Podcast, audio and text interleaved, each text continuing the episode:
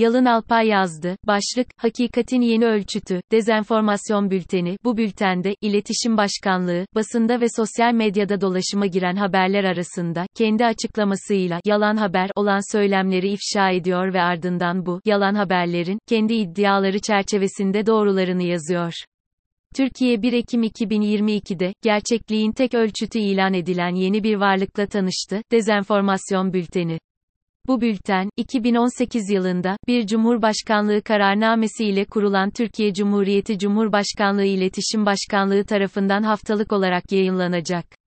Bu bültende, İletişim Başkanlığı, geride bırakılan haftada basında ve sosyal medyada dolaşıma giren haberler arasında, kendi açıklamasıyla, yalan haber olan söylemleri ifşa ediyor ve ardından bu, yalan haberlerin, kendi iddiaları çerçevesinde doğrularını yazıyor. Yani Türkiye artık resmi bir bülten aracılığıyla, hangi haberlerin yalan olduklarını ilan ediyor ve ardından bu yalan haberlerin gerçek haber versiyonlarını yazılı bir şekilde kamuoyuna sunuyor. İlk iki bülten yayınlandı bile.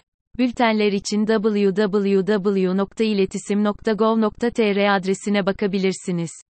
İletişim Başkanlığı, kendi sitesinde kuruluş gerekçesini ve kurumun ödevini, Türkiye markasını güçlendirmek olarak dile getiriyor.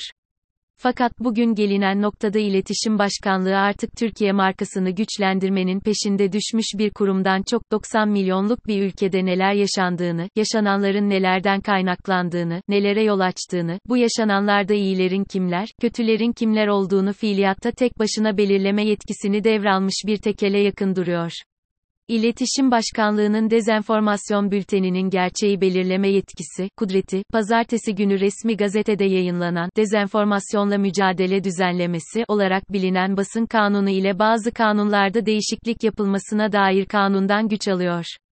Bu yasal düzenlemeye göre, halk arasında endişe, korku veya panik yaratmak sahikiyle, ülkenin iç ve dış güvenliği, kamu düzeni ve genel sağlığı ile ilgili gerçeğe aykırı bir bilgiyi, kamu barışını bozmaya elverişli şekilde alenen yayan kimse, bir yıldan üç yıla kadar hapis cezası ile cezalandırılabilecek.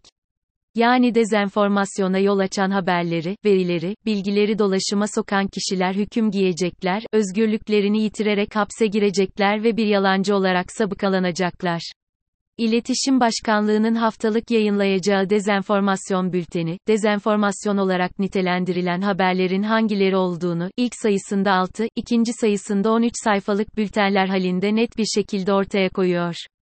Böylece sosyal medyada ya da herhangi bir basın aygıtında dolaşıma giren haber, görüş, yorum, itham gibi ifade özgürlüğü kapsamındaki pek çok dillendirmenin, mahkeme tarafından dezenformasyon olarak değerlendirilip değerlendirilmeyeceği konusunda resmi dezenformasyon bültenine bakacaklar. Bülten tarafından, dezenformasyon yayan yalan haberler olarak nitelendirilen tüm dillendirmelerin, suç teşkil etmiş oldukları konusunda önemli bir kanaat oluşacak. Yani dolaşıma giren ifadelerin, hapsedilme riski taşıyıp taşımadıklarına büyük ölçüde dezenformasyon bülteni yön verecek. Alternatif görüşlerin, yorumların, betimlemelerin, gerekçelendirmelerin hapis riskiyle baskılanması, bu görüşleri yok etmeyip yer altına indireceği gibi toplumsal rahatsızlığın artmasına, ülkede olup bitenlerin yalnızca bir kurum tarafından dillendirilebileceği algısının yayılmasına yol açacak.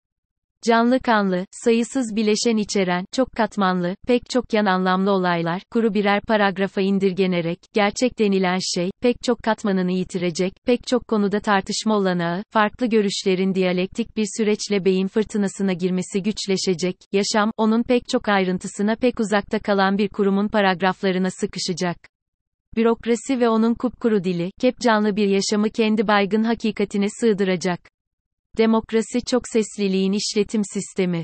Bu uygulama demokrasi için kılcal damarları değil, ana arterleri tıkama riski barındırıyor. Sevgili Profesör Doktor Özgür Demirtaş hocamızın sıkça söylediği gibi, umarım haklı çıkmayız.